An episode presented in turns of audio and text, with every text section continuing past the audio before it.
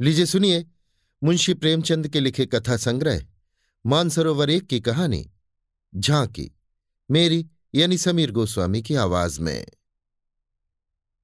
कई दिनों से घर में कलह मचा हुआ था। माँ अलग मुँह फुलाए बैठी थी, स्त्री अलग। घर की वायु में जैसे विष भरा हुआ था। रात को भोजन नहीं बना। दिन को मैंने स्टोव पर खिचड़ी डाली, पर खाया किसी ने नहीं। बच्चों को भी आज भूख न थी। छोटी लड़की कभी मेरे पास आकर खड़ी हो जाती, कभी माता के पास, कभी दादी के पास।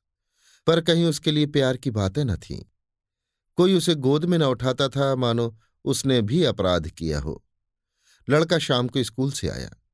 किसी ने उसे कुछ खाने को न दिया, न उससे बोला, न कुछ पूछा। दोनों बरामदे में मन मारे बैठे हुए थे और शायद सोच रहे थे, घर में आज क्यों लोगों के हृदय उनसे इतने फिर गए हैं। भाई बहन दिन में कितनी बार लड़ते हैं। रोना पीटना भी कई बार हो जाता है, पर ऐसा कभी नहीं होता कि घर में खाना न पके या कोई किसी से बोले नहीं। ये कैसा झगड़ा है कि चौबीस घंटे गुजर जाने पर भी शांत नहीं होता। ये शायद उनकी समझ में ना आता था। झगड़े की जड़ कुछ न थी। अम्मा ने मेरी बहन के घर तीज भेजने के लिए जिन सामानों की सूची लिखाई, वो पत्नी जी को घर की स्थिति देखते हुए अधिक मालूम हुई। अम्मा खुद समझदार हैं।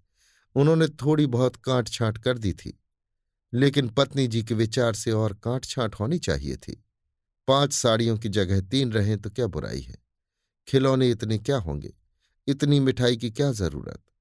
उनका कहना था, जब रोज़गार में कुछ मिलता नहीं, दैनिक कार्यों में खींचतान करनी पड़ती है।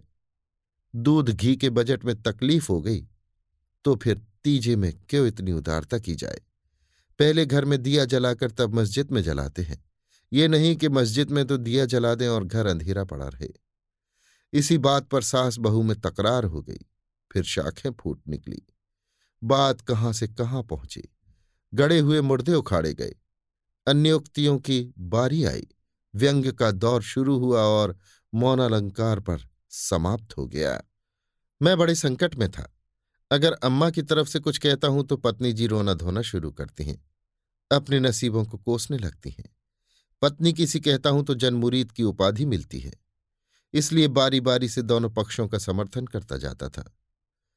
पर स्वार्थवर्ष मेरी सहानुभूति पत्नी के साथ ही थी। मेरे सिनेमा का बजट इधर साल भर से बिल्कुल गायब हो गया।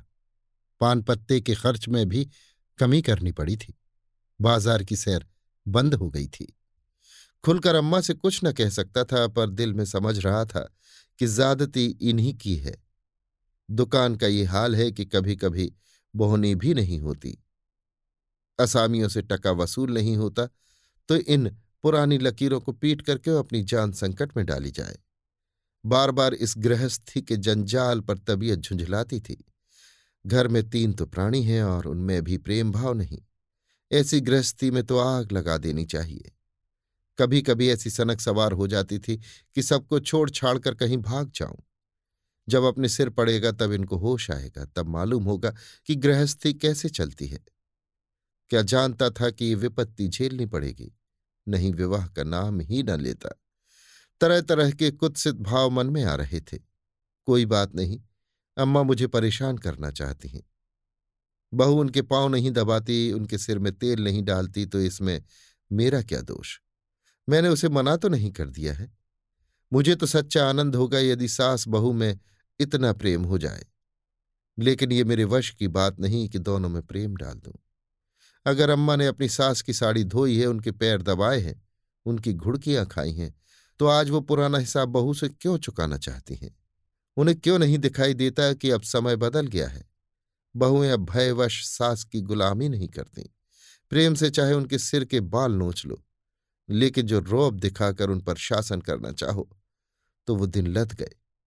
सारे शहर में जन्माष्टमी का उत्सव हो रहा था। मेरे घर में संग्राम छिड़ा हुआ था। संध्या हो गई थी, पर घर अंधेरा पड़ा था। मनहूसी अच्छाई हुई थी। मुझे अपनी पत्नी पर क्रोध आया। लड़ती हो लड़ो, लेकिन घर में अंधेरा क्यों रखा है? जाकर कहा कि आज घर में चिराग न जलेंगे? पत्नी ने मुँह फुलाकर कहा, जला क्यों नहीं लेते? तुम्हारे हाथ नहीं है।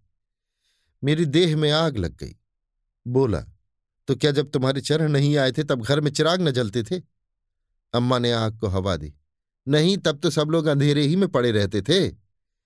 पत्नी जी को अम्मा की इस टिप्पणी ने जामे के बाहर कर दिया। बोली, जलाते होंगे मिट्टी की कुप्पी।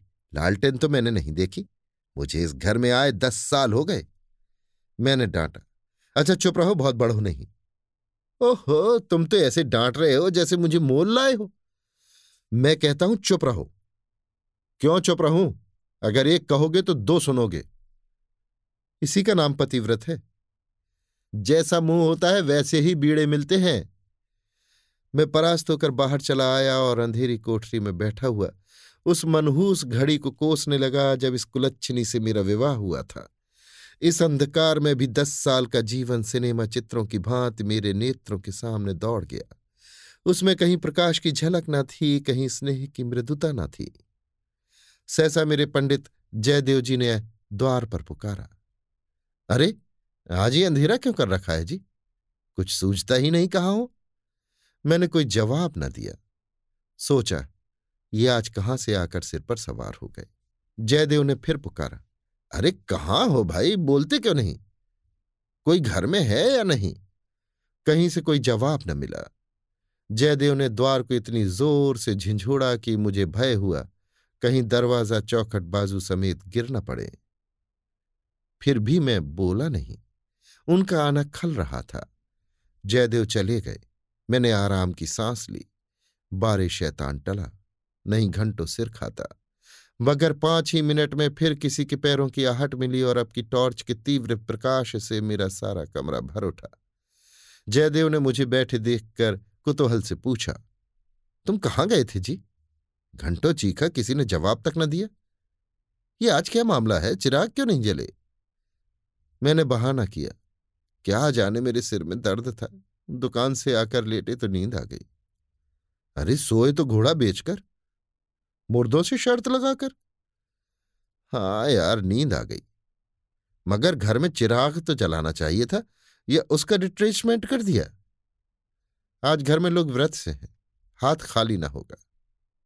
खैर चलो, कहीं झांकी देखने चलते हो? सेठ घूरेमल के मंदिर में ऐसी झांकी बनी है कि देखते ही बनता है। ऐसे ऐसे शीशे और बिजली के सामान सजाए हैं कि आँखें झपक उठती हैं।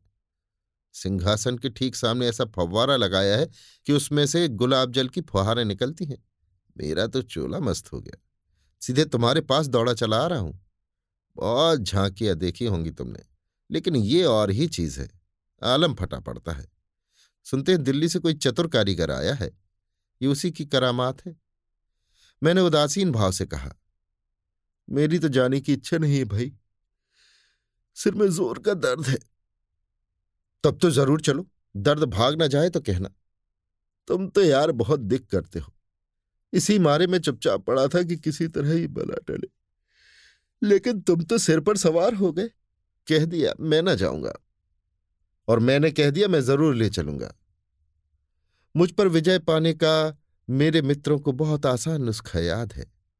यो हाथा पाई धींगा मुश्ती धौल धप्पे में किसी से पीछे रहने वाला नहीं हूँ। लेकिन किसी ने मुझे गुदगुदाया और परास्त हुआ। फिर मेरी कुछ नहीं चलती। मैं हाथ जोड़ने लगता हूँ, घिघियाने लगता हूँ और कभी कभी रोने भी लगता हूँ। जयदेव ने वही नुस्खा आजमाया और उसकी जीत हो गई। संधि की वही शर्त ठहरी कि मैं चुपके से झांकी देखने चला चलूँ। सेठ घूरेलाल उन आदमियों में है, जिनका प्रातः को नाम ले लो तो दिन भर भोजन न मिले। उनके मक्खी चूसने की सैकड़ों ही दंत कथाएँ नगर में प्रचलित हैं। कहते हैं, एक बार मारवाड़ का एक भिखारी उनके द्वार पर डट गया कि भिक्षा लेकर ही जाऊँगा। सेठ जी भी अड़ गए कि भिक्षा न दूँगा। चाहे कुछ हो, मारवाड़ी उन्हीं के देश का था। कुछ देर तो उनके पूर्वजों का बखान करता रहा, फिर उनकी निंदा करने लगा। अंत में द्वार पर लेट रहा। सेठ जी ने रत्ती भर परवाह न की। भिक्षुक भी अपनी धुन का पक्का था। सारा दिन द्वार पर बेदाना पानी पड़ा रहा और अंत में वही मर गया।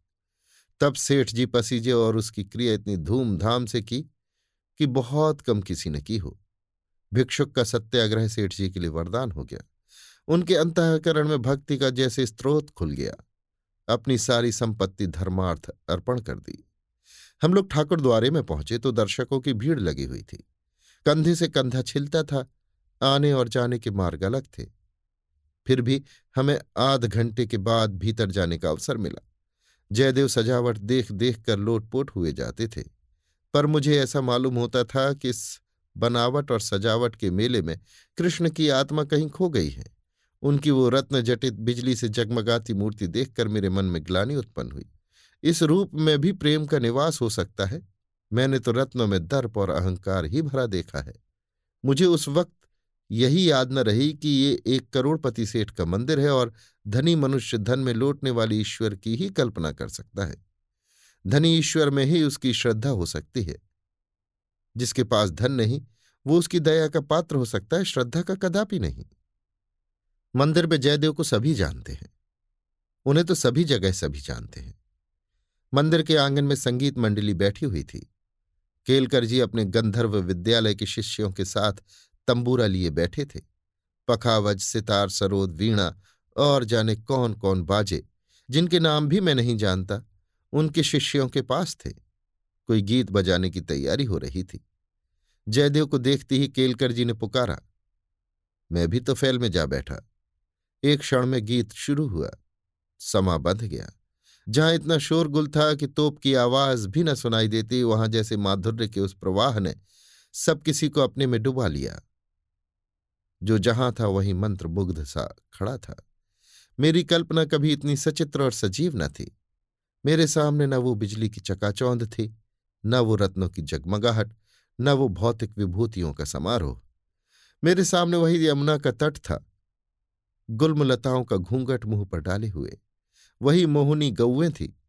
वही गोपियों की जल क्रीड़ा वही वंशी की मधुर ध्वनि। वही शीतल चांदनी और वही प्यारानंद किशोर। जिसकी मुख छवि में प्रेम और वात्सल्य की ज्योत थी, जिसके दर्शनों ही से हृदय निर्मल हो जाते थे। मैं इसी आनंद विस्मृति की दशा में था कि कंसर्ट बंद हो गया और आचार्य केल करके एक किशोर शिष्य ने ध्रुपद अलापना शुरू किया। कलाकारों की आदत है कि शब्दों को कुछ इस तरह तोड़ मरोड़ देते हैं कि अधिकांश सुनने वालों की समझ में नहीं आता कि क्या गा रहे हैं। इस गीत का एक शब्द भी मेरी समझ में न आया। लेकिन कंठ स्वर में कुछ ऐसा मादकता भरा लालित्य था कि प्रत्येक स्वर मुझे रोमांचित कर देता था। कंठ स्वर में इतनी जादू भरी शक्ति है, इसका मुझे आज कुछ अनुभव हुआ। मन में एक नए संसार की सृष्टि होने लगी, जहाँ आनंद ही आनंद है, प्रेम ही प्रेम, त्याग ही त्याग। ऐसा जान पड़ा, दुख केवल चित्त की एक वृत्ति है, सत्य केवल आनंद। एक स्वच्छ करुणा भरी कोमलता जैसे मन को महसूस होने लगी। ऐसी भावना मन में उठी कि वहाँ जितने सज्जन बैठे हुए हैं, सब मेरे अपने हैं, अभिन्न हैं। फिर अतीत के गर्भ से मेरे भाई की स्मृति मूर्ति निकल आई। मेरा छोटा भाई बहुत दिन हुए मुझसे लड़कर घर की जमा जथा लेकर रंगून भाग गया था और वहीं उसका देहांत हो गया था। उसके पार्श्विक व्यवहारों को याद करके मैं उन्मत्त हो उठता था। उसे जीता पा जाता तो शायद उसका खून पी जाता, पर इस समय स्मृति मूर्ति को देखकर मेरा मन जैसे मुखरित हो उठा। उसे आलिंगन करने के लिए व्याकुल हो गया।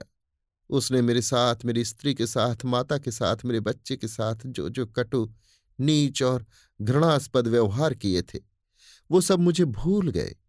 मन में केवल यही भावना थी, मेरा भैया कितना दुखी है। मुझे इस भाई के प्रति कभी इतनी ममता न हुई थी। फिर तो मन की वो दशा हो गई जिसे विवहलता कह सकते हैं। शत्रुभाव जैसे मन से मिट गया था। जिन जिन प्राणियों से मेरा बैर भाव था, जिनसे गाली गलौच मारपीट, मुकदमाबाजी सब कुछ हो चुकी थी, वो सभी जैसे मेरे गले में लिपट लिपट कर हंस रहे थे।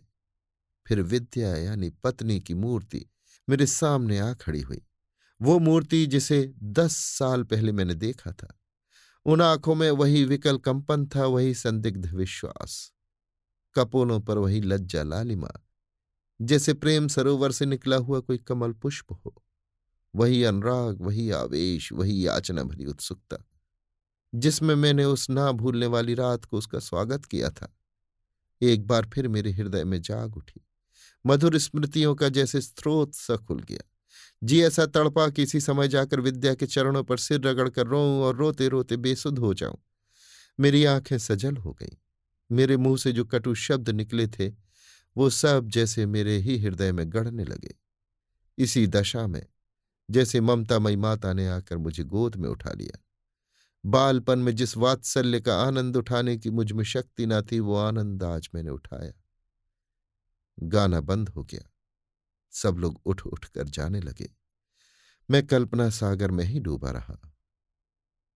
सहसा जयदेव ने पुकारा, चलते हो या बैठे ही रहोगे? अभी आप सुन रहे थे मुंशी प्रेमचंद के लिखे कथा संग्रह, मानसरोवर एक की कहानी, झांकी, मेरी यानी समीर गोस्वामी की आवाज़ में।